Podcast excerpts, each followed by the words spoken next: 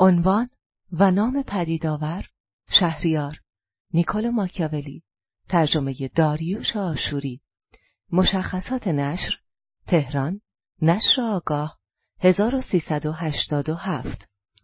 این کتاب به سفارش معاونت امور دانشجویی و در کتابخانه مرکزی و مرکز اسناد دانشگاه تهران ضبط می شود. گوینده شاهزاده وجدانی. این کتاب شامل 216 صفحه و 26 فصل می باشد.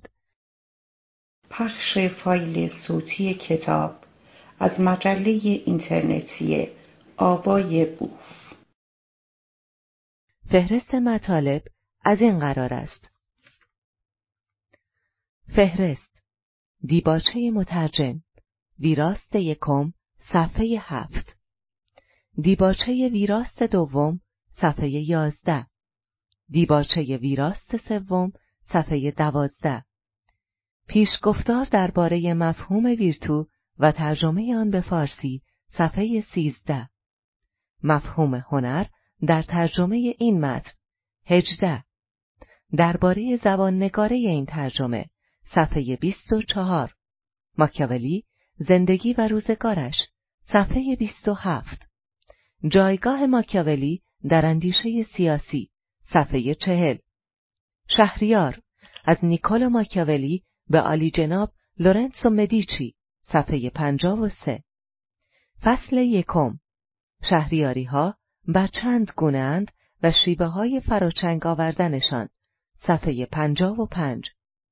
فصل دوم: درباره شهریاری های ارث برده، صفحه 57. فصل سوم: درباره شهریاری های پیوندی، صفحه 59. فصل چهارم: چرا در پادشاهی داریوش که به دست اسکندر افتاد، پس از مرگ اسکندر مردم بر جانشینان وی نشوریدند، صفحه 71. فصل پنجم: در باب شیوه حکومت بر آن شهرها یا شهریاری ها که پیش از آن با قانون خود میزیستند، صفحه 75. فصل ششم: در باب آن شهریاری ها که به نیرو و هنر خود گیرند، صفحه 79. فصل هفتم: در باب شهریاری های نوبنیاد که به بازو و بخت دیگران گیرند، صفحه 85. فصل هشتم: در باب آنان که با تبهکاری به شهریاری رسند، صفحه 95. فصل نهم: در باب شهریاری مردمی، صفحه 101.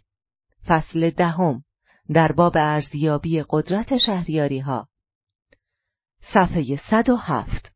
فصل 11: در باب شهریاری دینیاران، صفحه 111. فصل 12: در باب گونه های سپاه و سپاهیان مزدور، صفحه 115.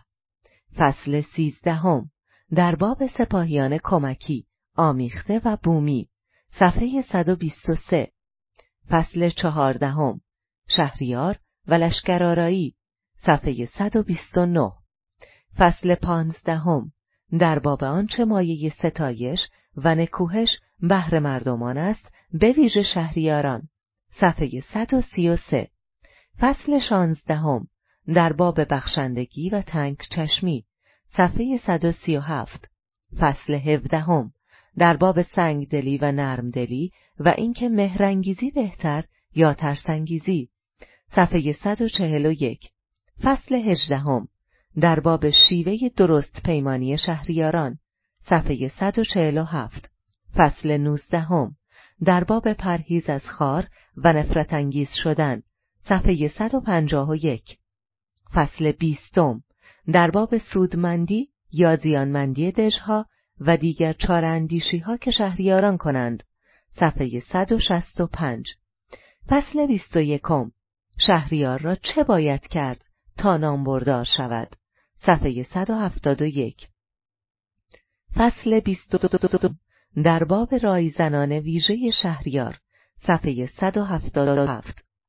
فصل 23: چگونه از چاپلوسان می باید پرهیخت، صفحه 179. فصل 24: چرا شهریاران ایتالیا کشورهاشان را از صف دادند. صفحه 183 فصل 25 در کارهای بشری بخت تا کجا دستن در کار است و چگونه با آن میتوان ستیزید. صفحه 187 فصل 26 فراخانشی به رهانیدن ایتالیا از چنگال بربران. صفحه 193 فهرست نامها. صفحه 199 بخش اول صفحه 13 پیشگفتار درباره مفهوم ویرتو و ترجمه آن به فارسی. یک نکته بسیار مهم که مرا به بازنگری این ترجمه کشاند در یافتن اهمیت مفهوم ویرتو یا ویرتوسو بود. در این متن که بر اثر خواندن کتاب ماکیاولی نوشته کوئنتین اسکینز دست داد، سپس با روی آوردن به متن دو زبانه ایتالیایی انگلیسی شهریار در پیشگفتار آن به قلم مارک موسا دیدم که این مترجم انگلیسی برخلاف دیگر مترجمان این کتاب به اهمیت این مفهوم در فهم کتاب شهریار توجه ویژه کرده تا به جایی که تمامی موارد کاربرد آن را از متن ایتالیایی بیرون کشیده و ترجمه خود را نیز در برابر آنها نهاده است. برخلاف وی در سه ترجمه انگلیسی که اساس نشر یکم ترجمه فارسی بود، مترجمان بی توجه به اهمیت این مفهوم هر جا واژه‌ای را که در خور دانستند آوردند. چنانکه مارک موسا نیز 12 واژه را در برابر آن گذاشته است. در بیشینه موارد این جنیویتی را وی می‌افزاید: واژه‌ای که در همه نوشته‌های ماکیاولی بسیار پدیدار می‌شود، واژه کلیدی ویرتو است که مترجمان و سخنسنجان را یکسان گرفتار کرده است. دانشورانی در یکی دو جمله به تعریف ویرتو پرداختند، اما هیچ تعریفی به معنای گریزپای آن دست نیافته است. بسیاری از معناگذاران به این بسنده کردند که آن را خواست انسانی در عمل بنامند. تعریف بورک هارت از آن بلند پروازانه تر و باریک بینانه تر است: یگانگی نیرو و توانایی. می توان آن را در مفهوم نیرو فورس خلاصه کرد، اما نیروی انسانی نه مکانیکی یعنی خواست و بنابراین توانش. در نوشته‌های ماکیاولی ویرتو نماینده هیچ اصل نظری سامان یافته‌ای نیست. واژه را می‌باید در بافتار متن سنجید و دریافت، یعنی در همان جمله یا بند به همان معنای ویژه که در آنجا نمایان می‌شود. من برای ترجمه ویرتو به ضرورت 12 واژه انگلیسی را به کار گرفتم، اما بسیاری از مترجمان به این خرسند بودند که آن را همه جا فضیلت ویرتو ترجمه کنند، حالان که کمتر جایی است که فضیلت این معنا را برساند. ادامه مطلب صفحه 15 وی سپس با آوردن تمامی جاهایی که این واژه در متن ایتالیایی به کار می رود، همراه با ترجمه انگلیسی در فهرستی می افزاید: ویرتو 59 بار در شهریار به صورت اسم آمده است و 3 بار به صورت صفت ویرتوسو و 1 بار به صورت قید. در 17 مورد همراه با بخت فورتونا پدیدار می شود. بخت 51 بار در این کتاب آمده است و در هر یک از این کاربردهای جفتا جفت می توان آن را به معنای گسترده اینجنیویتی ترجمه کرد. واژه اینجنیویتی از آن رو در خورترین برابر برای ویرتو به نظر می رسد که بنا به تعریف شایستگی و توانایی را با قدرت آفرینندگی و هوشمندی نوآورانه و بنیانگذار در هم می‌آمیزد. به گمان من شهریاری که ماکیاولی وصف می کند بالاتر از هر چیز هنرمندی است آفریننده که به ماده خویش صورت می بخشد و اثری هنری می آفریند که همانا شهریاری اوست، اثری که همچون آثار بسیاری از هنرمندان کمتر به کمال است. به گمان من فضیلت ویرتو را برای ویرتو تنها 3 بار در شهریار به کار می توان برد. بیگمان ویرتو نزد ماکیاولی ربطی به معنای قرون وسطایی آن ندارد که مراقبه و عبادت معنا می دهد و معنایی کنش پذیرانه دارد، بلکه ویرتو مفهومی است در بردارنده کنشگری همتن و همجان. 2 ترجمه آلمانی از این کتاب در دست دارم که در آنها نیز بر حسب معنای متن واژه‌های گوناگون در برابر ویرتو نهادند، مانند گلنز تالنت و جز آنها، اما پژوهش چند ماهه و نظرخواهی از صاحب نظران مرا بر این نتیجه رساند که چه بسا زبان فارسی این هنر را دارد که با واژه هنر مشکلی را بگشاید که در زبانهای انگلیسی و آلمانی و چه بسا زبانهای دیگر گشودنی نباشد. در مشورت با آقای عزت الله فولادبند ایشان کاربرد واژه هنر را برای این معنا در خور دانستند. در دیداری با آقای پیمونته رایزن فرهنگی سفارت ایتالیا در تهران که دانشوری است استاد در ادبیات و زبان فارسی، از وی پرسیدم برابر ویرتورا در فارسی چه می‌دانید؟ ایشان نیز در جا گفتند هنر.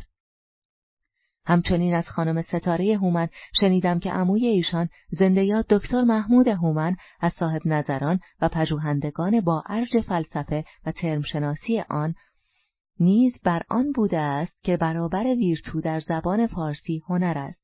دکتر هومن با ادب فارسی به ویژه شاهنامه به خوبی آشنا بود و به گمانم این برابر را نیز با توجه به معناهای هنر در شاهنامه برگزیده بوده است. باری چون واژه هنر را به جای ویرتو در متن اصلی و برابرهای گوناگون آن در ترجمه‌های انگلیسی و آلمانی نهادم، جز در دو سه مورد کم اهمیت واژه‌ای سخت در خور این معنا یافتم و دیدم که با چنین کاری چشمانداز این متن در ترجمه چه دگرگون می شود. گمان دارم که جان و زبان ترجمه این کتاب در فارسی اکنون به اصل آن نزدیکتر از ترجمه های انگلیسی و آلمانیش باشد و چه بسا به زبانهای دیگر نیز. باری اشاره‌ای به معنای ویرتون از اندیشه‌ای به تیزبینی و شکافندگی و رخنه‌گری اندیشه نیچه نیز اکنون بجاست. وی در کتاب اینک مرد در اشاره به این معنا میگوید من بیش از هر گونه دلبستگی به بساط خردریزه های ادامه مطلب صفحه 17 یزدان شناسان یک سر دلبسته مسئله دیگرم که رستگاری بشر بیشتر وابسته به دان است، مسئله خورد و خوراک، که آن را برای امور روزانه چنین فرمول بندی میتوان کرد: همانا تو خود را چگونه خوراک داده ای تا به بالاترین درجه نیرومندی خیش رسی، به بالاترین درجه ویرتو، به سبک رنسانسی، به فضیلت اخلاق زدوده. مفهوم هنر در ترجمه این متن. هنر را در این متن می‌باید به تمامی معناهای آن در ادب فارسی فهمید، از جمله معنای امروزین آن برابر با آرتس در انگلیسی و فرانسه و کانس در آلمانی، زیرا همچنان که مارک موسا نیز در دیباچه خیش بر ترجمه شهریار گفته و پیش از این آوردم، ماکیاولی در مرد دارای ویرتو که وی را ویرتوسوم مینامد، یعنی هنرور استاد، تمامی توانایی‌ها و استعدادهای یک هنرور را نیز می‌بیند. هنروری که با بنیانگذاری شهریاری خیش به ماده‌ای، یعنی به جامعه‌ای اسیر و آشفته و پراکنده، صورت دلخواه خیش را می‌بخشد. وی موسا و کوروش و تسئوس و رومولوس را نمونه برین چنین شهریار هنرور می‌داند. به یاد آوریم که ماکیاولی اهل فرولانس بود، آن هم در روزگاری که نبوغ هنرمندانه از در و دیوار آن شهر می‌بارید، با کسانی همچون لئوناردو داوینچی و میکلانجلو نیکلانج آشنا و همنشین بود. خود نیز نویسنده‌ای هنرور و چیره دست بود. پس شگفت نیست اگر از شهریار خود ادامه مطلب صفحه 19 تصویری هنرمندانه داشته باشد و در ویرتوی او افزون بر توانایی‌های شاهانه و قدرتمندانه توانایی آفرینندگی هنری نیز ببیند. هنر از ریشه اوستایی هانارا به معنای عظمت، استعداد و قابلیت است. در زبان پهلوی هانار به معنای فضیلت، ویرتو، توانایی ابیلیتی و مهارت اسکیل است. فریتز ولف، مؤلف واژگان نامه شاهنامه فردوسی، در برابر واژه هنر در شاهنامه این معناها را به آلمانی داده است: توانایی، کارآمدی، کاردانی، زیرکی، برتری، بلندپایگی، مهارت، چالاکی، زیرکی، توانایی، هنر، کاردانی، زیرکی، فضیلت، که همگی معناهایی است در خور ویرتو. در لغتنامه دهخدا این معناها به هنر نسبت داده شده است. علم و معرفت و دانش و فضل و فضیلت و کمال، کیاست، فراست، زیرکی. همچنین لیاقت، کفایت، توانایی فوق‌العاده جسمی یا روحی، این واژه و همچنین صفت هنرمند به ویژه در شاهنامه برای پهلوانان و گردان و شاهان بسیار به کار رفته و در آنجا به هنرهای جنگاوری و کشورگیری و کشورداری و دلیری و مردانگی اشارت دارد. اینک نمونه‌هایی از آن: یکی داستان زد بر او پیلتن، که هر کس که سر برکشد ز انجمن، هنر باید و گوهر نامدار، خرد یار و فرهنگش آموزگار. چو این چار گوهر به جای آورد، به مردی جهان زیر پای آورد. بدو گفت گرسیوز ای شهریار، هنرمند و از خسروان یادگار. هنر بر گوهر نیز کرده گذر، سزد گر نمایی به ترکان هنر. چون این گفت با او یل اسفندیار، که تخمی که هرگز نروید مکار. تو فردا ببینی ز مردان هنر، چو من تاختن را ببندم کمر. هنرها که بنمودمان شهریار، از او داشت باید به دل یادگار.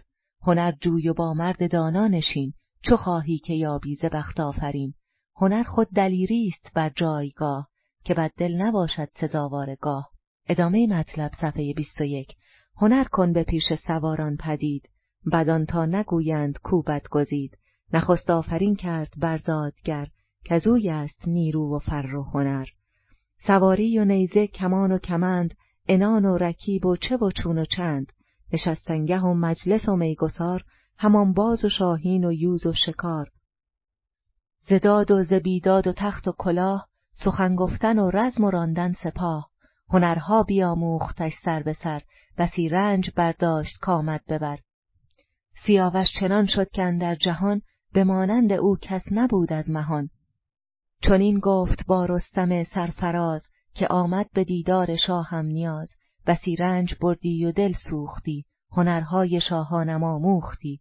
نکته باریک آنکه همانگونه که ماکیاولی ویرتو هنر و فورتونا بخت را بارها با هم میآورد و نسبت آن دو را در کار و نهاد شهریاری میسنجد، فردوسی نیز هنر و بخت را همعنان و دستاندر کار یکدیگر میداند. چنین داد پاسخ که بخت و هنر چنانند چون جفت با یکدیگر. چنان چون تن و جان که یارند و جفت، تنومند پیدا و جان در نهفت. به کوشش بزرگی نیاید به جای، مگر بخت نیکش بود رهنمای. در این سخنان که بهرام رو به ایرانیان از شایندگی خود به پادشاهی میگوید، بسیاری از صفت‌هایی را برمی‌شمرد که ماکیاولی نیز برای شهریار کامکار ناگزیر می‌داند. سپاسم ز یزدان که دادم خرد، روانم همی از خرد برخورد. تناسانی و داد جویم همه، شبان باشم و زیر دستان رمه. به کام دل زیر دستان زیم، برآیین یزدان پرستان زیم. منش هست و فرهنگ و رأی و هنر، ندارد هنر شاه بیدادگر. که بیداد و کژی ز بیچارگیست، به بیدادگر بر بباید گریست. بزرگی و فرهنگ و شاهی مراست، خردمندی و نیک خواهی مراست. هنر هم خرد هم بزرگی هم است، سواری و مردی و نیروی دست. کسی را ندارم ز مردان به مرد، به رزم و به بزم و به هر کار کرد. نهفته مرا گنج آکنده است، همان نامداران خسرو پرست. ادامه مطلب صفحه 23. جهان یک سر آباد دارم بداد، همه زیر دستان بمانند شاد. و باز در معنی هنر شاهانه به گمانم این دو شاهد از نثر فارسی بس باشد. نبینی که چون از شهری صفت کنند که آباد است و مردم آن شهر آسوده و راحت و از پادشاه خیش بیرنج، بدان که آن از هنر و نیکونیتی پادشاه است نه از رعیت. افلاتون گوید هر پادشاه را که او را بر دشمن ظفر خواهد بود، علامت ظفر آن بود که به تن خیش قوی بود و به زبان خاموش بود و به دل با رأی و با تدبیر بود و با خرد بود و اندر ملک با شرف بود و در دل مردمان دوست بود و اندر کارها به آهستگی بود و از روزگار گذشته با تجربت بود و اندر دین خدای تعالی با صلابت بود. و هر پادشاه که این هنرها در وی بود، در چشم دشمن مهیب بود و با هنر و بی عیب. این تکه را نیز به جهت درخشانی نثرش از همان کتاب نجم الدین رازی می‌آورم تا آرایشی باشد پایان این پیشگفتار را. حکیمی گوید هر که هنر نورزد به چه ارزد، و هر که بی هنر بود درخت بی بر بود، و هر که شمشیر ستم برکشید خود را کشت، و هر که داد ندهد از داغ نرهد، و هر که را دست بخشان بود رخش رخشان بود، و هر که نپرهیزد برآویزد، و هر که توش پاک دارد از دشمن چه باک دارد. ادامه مطلب صفحه 24 درباره زبان نگاری این ترجمه. نکته دیگر که می‌باید درباره ویراست کنونی شهریار یاد کنم، برخی دستکاری هاست که من در زبان نگاری فارسی کردم به نیت بهبود بخشیدن به آن. از این گونه برای جدا کردن یک گونه از یه پایانی یعنی یای نکره و وحدت، از دیگر گونه های آن یای نسبت، یای مصدری یا اسم ساز، یای شناسه دوم شخص فعل و جز آنها، یای نکره و وحدت را همه جا با نشانه یه آوردم، مانند شهریاری که در شهریاری خیر. کسره اضافه را همه جا می نویسم، زیرا سازه نحوی مهمی است در جمله، اگرچه تا کنون عادت بر نوشتن آن نبوده است، زیرا این واژه از یک واکه کوتاه ا تشکیل می شود که در زبان نگاره فارسی مانند دو واکه کوتاه دیگر یعنی ا و او نوشته نمی شود. این واژه دستوری هنگامی که پشت واکه های بلند آ، او، ای بیاید، یک ی ا صامت میانجی برای نرم کردن واگویه دو واکه پشت سر هم پیش از آن می آید.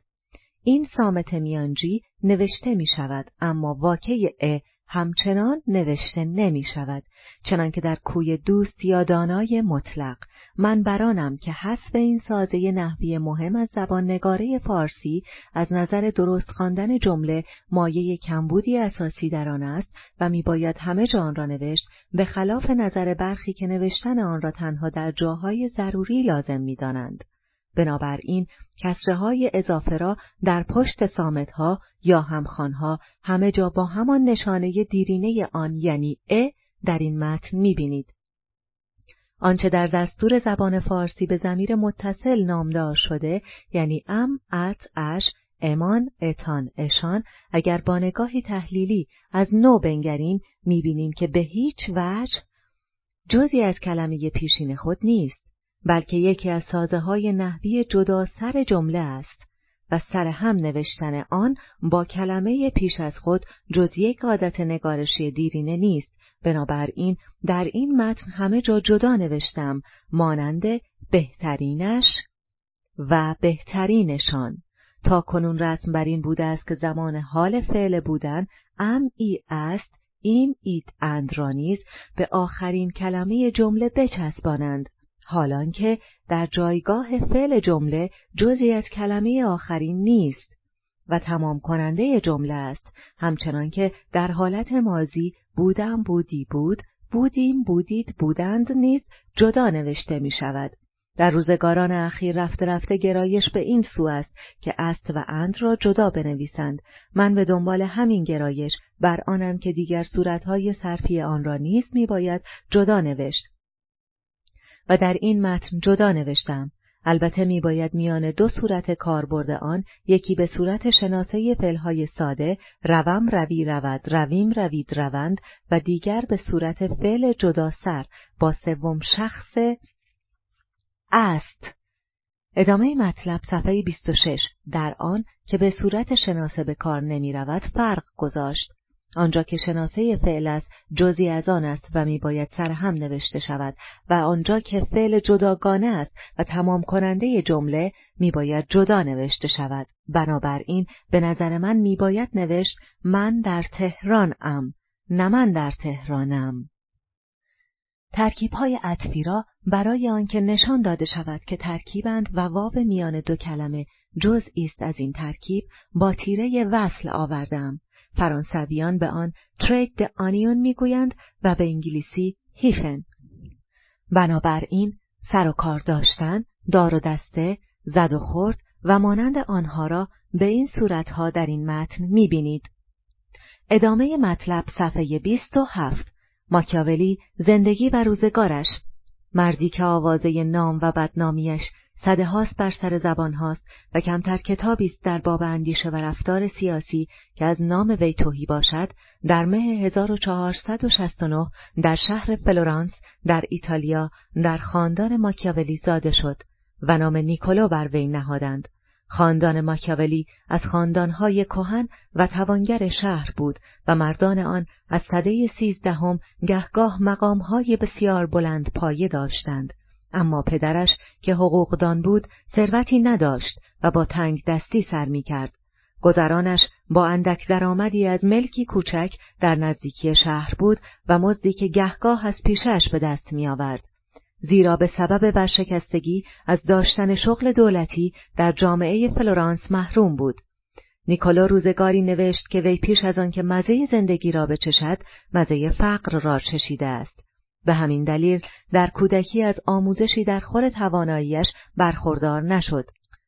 در روزگاری که جوانان فلورانسی به درسگاه پولیتسیانو، شاعر و هومانیست، استاد ادب روم و یونان، میشتافتند تا از او دانش لاتینی و یونانی بیاموزند، ماکیاولی هرگز زبان یونانی نیاموخت.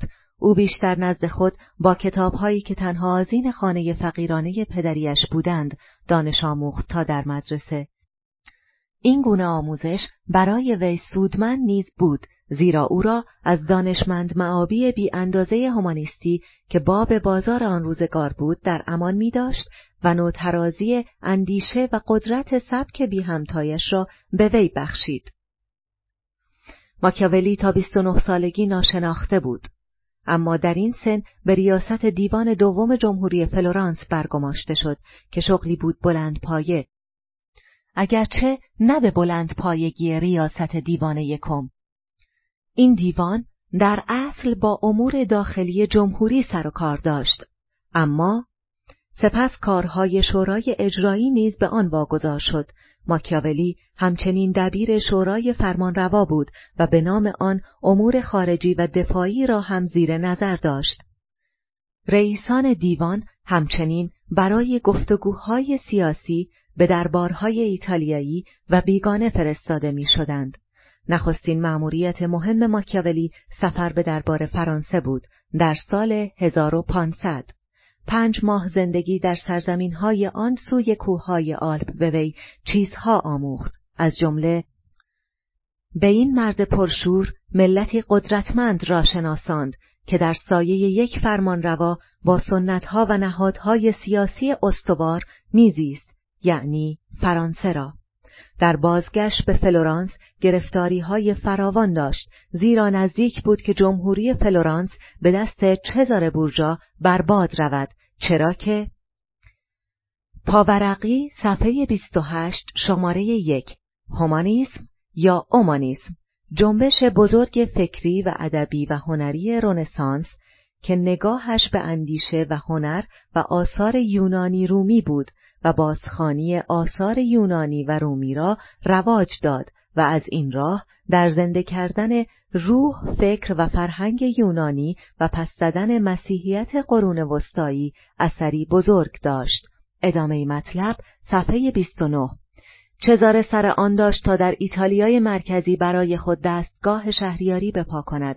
ماکیاولی نه تنها نامه‌های دیوانی را می‌نویساند، بلکه همواره آماده پا در رکاب نهادن و رویارو شدن با خطرها و دشواری‌ها بود.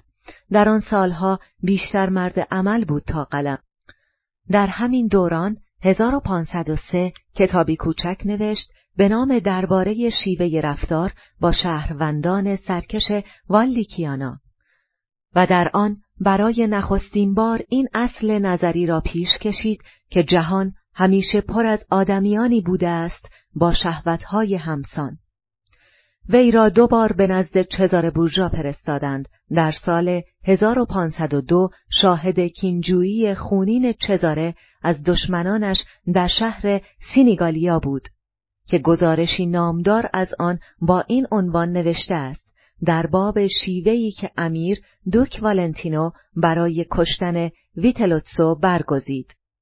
از آن پس این شهریار نیرومند تبهکار خاطر آن مرد اهل نظر را به خود سرگرم داشت.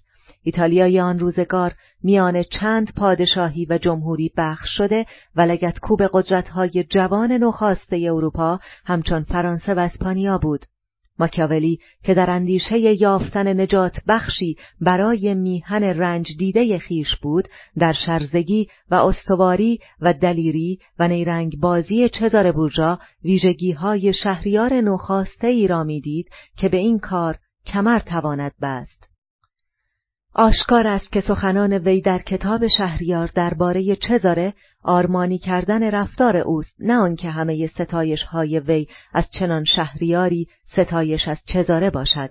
هنگامی که پاپ الکساندر ششم پدر چزاره بورجا در 1503 درگذشت و جانشین وی پیوس سوم نیز چندان نپایید، ماکیاولی را برای مدت پنهان نشست کاردینال ها به روم فرستادند.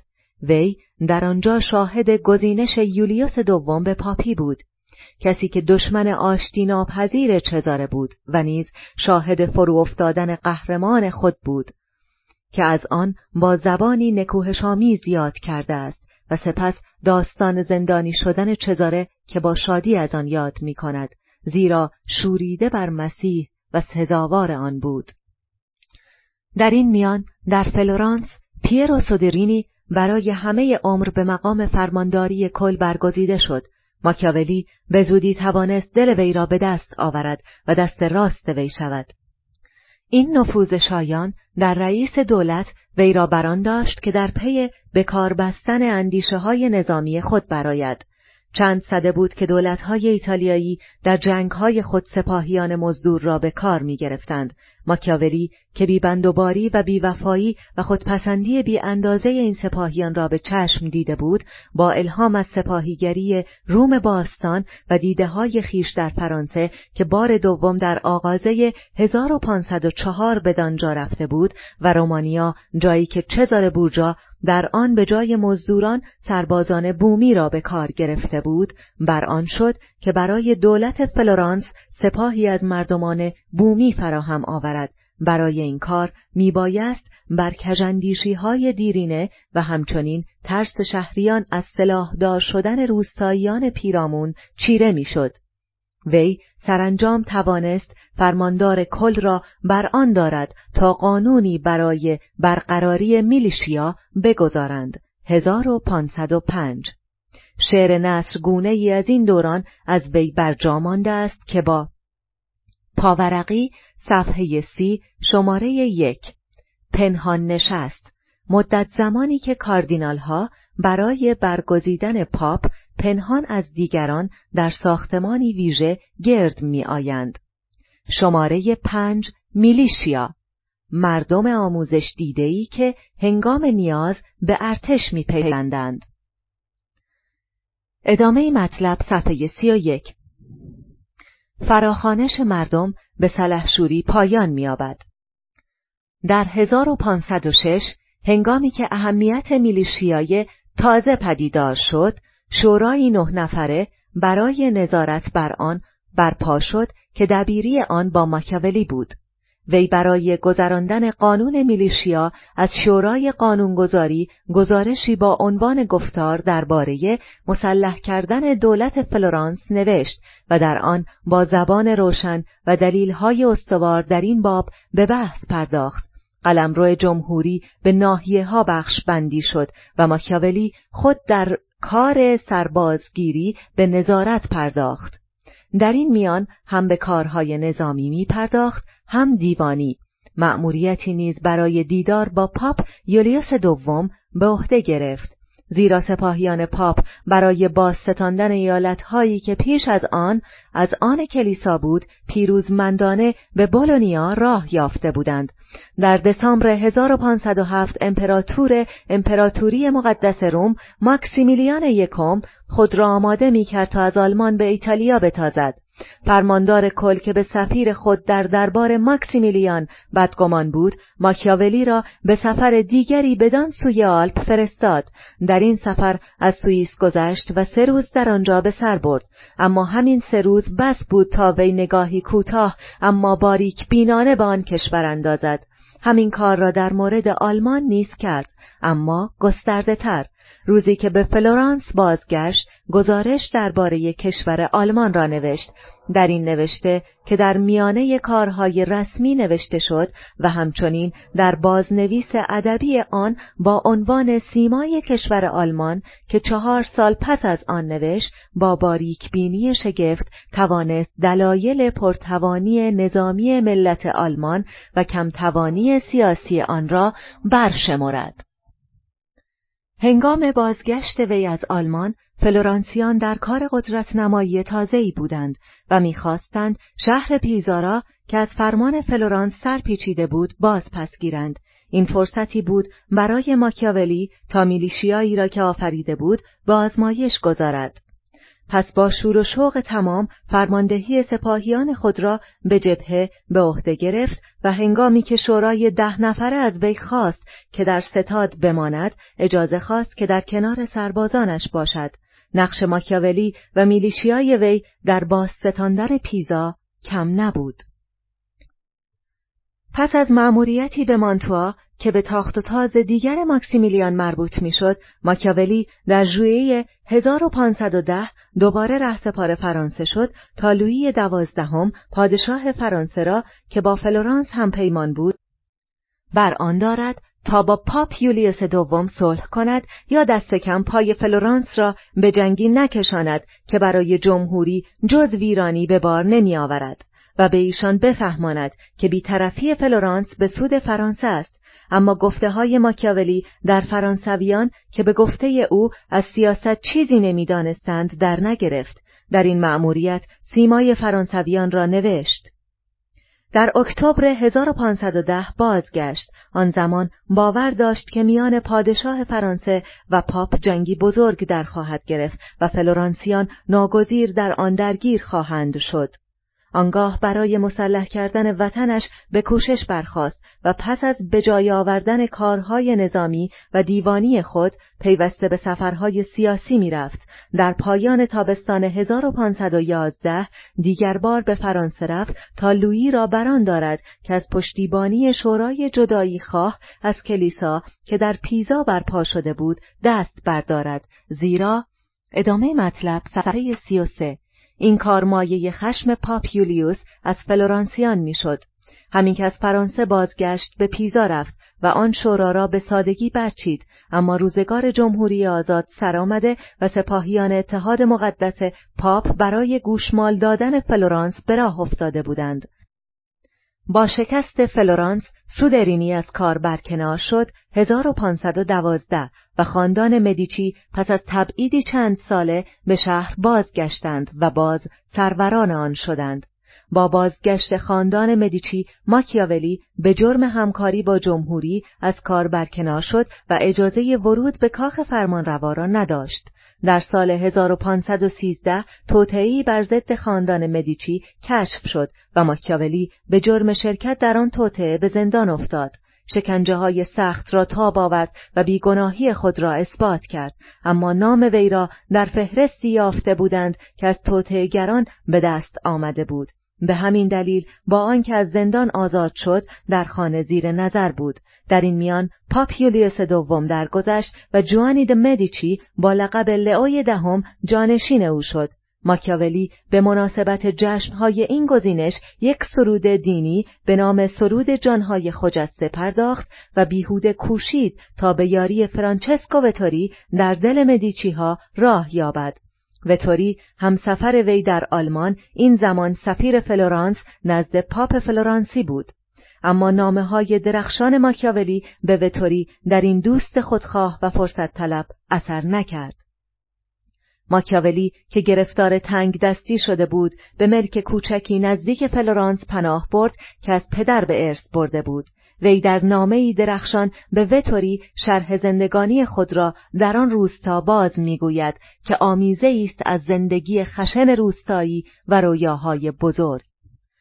در آنجا به نوشتن روی آورد. از بهار تا پاییز 1513 دو اثر نامدار خود را نوشت، یکی شهریار و دیگری گفتارهایی درباره نخستین 10گانه تیتوس لیویوس.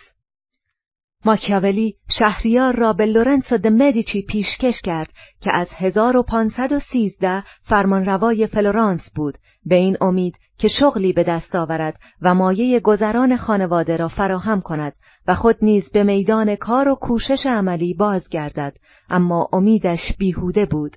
پس از این تلخ کامی گفتارها را به دو شهروند ساده پیشکش کرد. در این دوران همچنین کمدی ماندراگولا را نوشت 1518 که در آن ضعف و فساد بشری به ویژه ضعف و فساد کشیشان را مایه خنده کرده است، اما خنده‌ای تلخ و دردناک که حکایت از بینش اخلاقی نویسنده آن نسبت به وضع بشری دارد و یادآور نکته‌ای است که یکی از دوستان و سنجشگران آثارش درباره وی گفته است: بر ضعف‌های بشری از آن رو می‌خندد که از پس درمان آنها بر نمی آید. اما با مرگ لورنسو و به حکومت رسیدن کاردینال جولیو ده مدیچی دوباره امیدوار شد. شناساننده وی به جولیو لورنسو استراتسی بود که ماکیاولی برای سپاس کتاب درباره فن جنگ را به وی پیشکش کرده است 1520. در این کتاب نیز مانند شهریار و گفتارها حاصل خوانش آثار نویسندگان باستان را با تجربه‌های شخصی، یعنی آنچه خود در سپاهیگری به چشم دیده، درآمیخته است. کتاب فن جنگ آن دو اثر سیاسی ماکیاولی را کامل می کند، ولی با ادامه مطلب صفحه 35 شهریار و رویای بزرگ آن، یعنی یگانگی ایتالیا، پیوسته تر است تا با گفتارها. در این کتاب نیز مانند گفتارها همه جا چشم به رومیان باستان دارد و در نتیجه در فن جنگ به پیشرفت‌های تازه تکنیکی مانند کاربرد توپخانه نمی پردازد. حالانکه توپخانه در آن روزگار در جنگ‌ها وزنه سنگینی شده بود. با این همه میتوان گفت که ماکیاولی از پایه‌گذاران تاکتیک‌های نوین جنگ است. در 1520 دانشگاه فلورانس با موافقت کاردینال شغل تاریخ‌گذار رسمی جمهوری را به ماکیاولی واگذار کرد. در این میان به سفارش پاپ لئوی دهم از خاندان مدیچی کتابی در باب سازمان حکومت فلورانس پس از مرگ دوک لورنسو نوشت که در آن دلیرانه به پاپ اندرز داد که آزادی‌های دیرینه شهر را به آن بازگرداند. در همین دوره در میانه سفرها با فرانچسکو ویتاری تاریخنگار و فرماندار شهر مدنا دوست شد. حاصل این دوستی نامه‌نگاری‌های نغز پرمغزی است که در ادبیات ایتالیایی ارجی بزرگ دارد. پس از مرگ پاپ لئوی دهم دسامبر 1521 کاردینال جولیو ده مدیچی تنها فرمانروای فلورانس بود. او که در پی اصلاح حکومت خویش بود، گوش به اندرزهای ماکیاولی سپرد. جولیو ده مدیچی در 1523 خود به مقام پاپی رسید. ماکیاولی در این دوران با شوق بیشتری به تاریخ فلورانس پرداخت که تاریخ رسمی شهر بود. در 1525 8 کتاب از آن را به پاپ پیشکش کرد و بابت آن پاداشی گرفت و برای به پایان رساندن کار تشویق شد. تاریخ فلورانس همچون نوشته‌های پیشینش فراورده ذهنی قدرتمند و نوآور است. ماکیاولی در این کار که بریده و با ناخرسندی و آزردگی دنبال می‌شد و تا پایان زندگی او به درازا کشید، راه‌های تازه‌ای گشود و شیوه‌های تاریخ نویسی هومانیستی را رها کرد.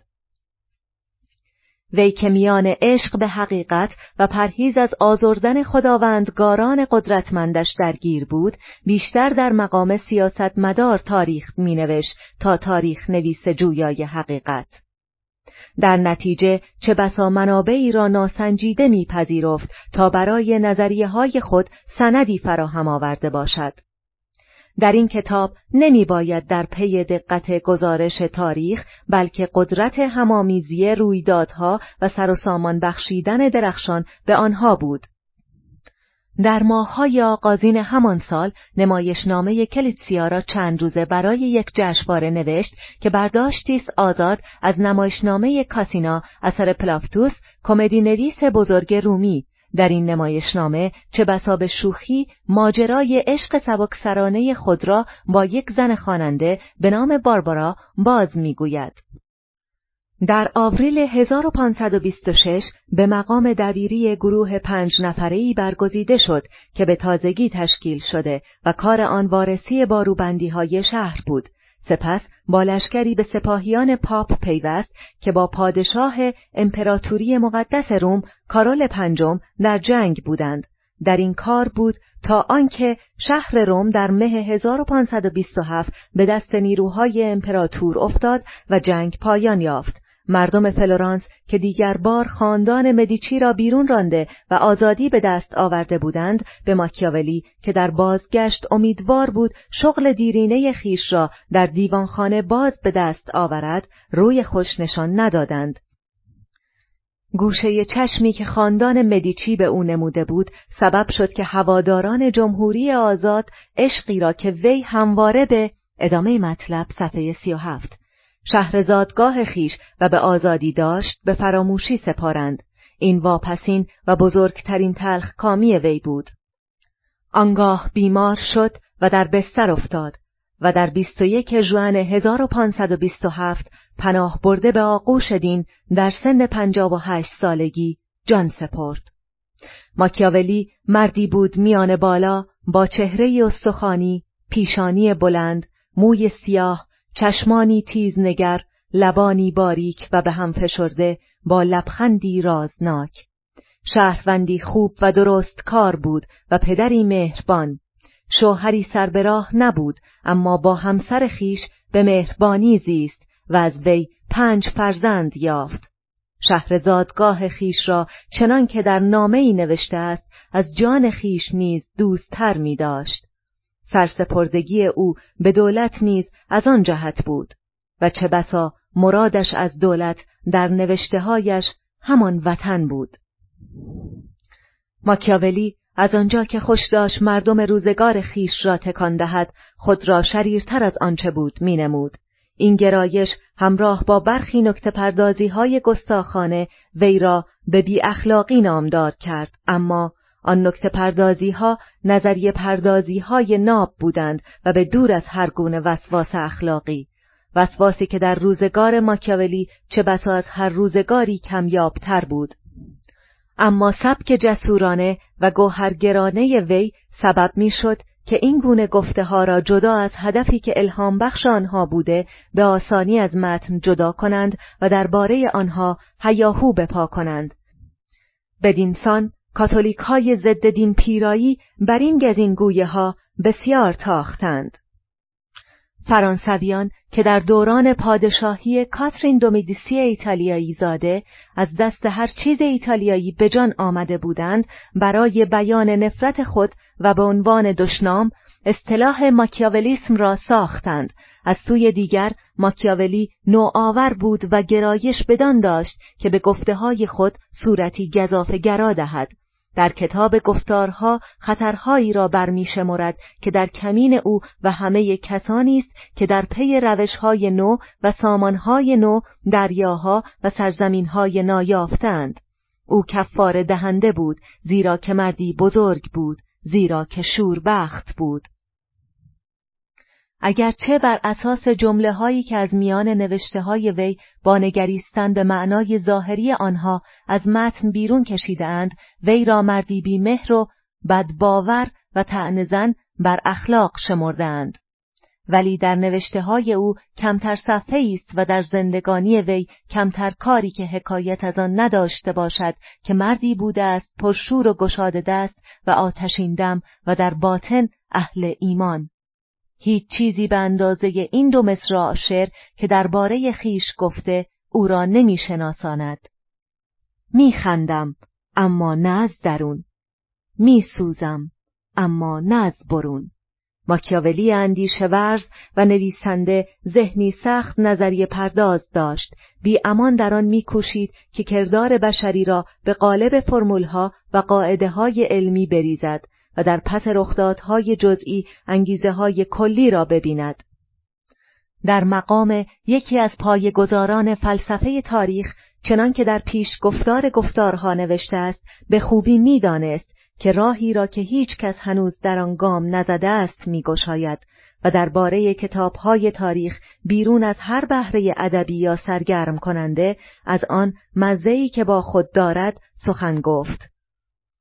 نخستین کسی بود که نظریه گشت‌های دوره‌ای تاریخ را پیش ادامه مطلب صفحه 39 کشید و با این اصل که سرشت بشری دگرگونی ناپذیر است، نخستین کسی بود که علم سیاست را بر پژوهش رفتار بشری بنیاد کرد، نه پیش داوری‌های اخلاقی. ماکیاولی نویسنده و اندیشه‌ورزی بود بزرگ و نیز شاعر، اما شاعریش بیشتر در نثرش پدیدار است تا در شعرش، نثری که در ادبیات ایتالیایی بیمانند است. و نیز باید گفت که توانمندی‌های شگرف وی را در هر زمینه‌ای که در آن کوشید می‌توان دید، در تاریخ نویسی، در رساله‌های سیاسی، در داستان‌های کوتاه و به ویژه در کمدی نویسی. پایان بخش اول.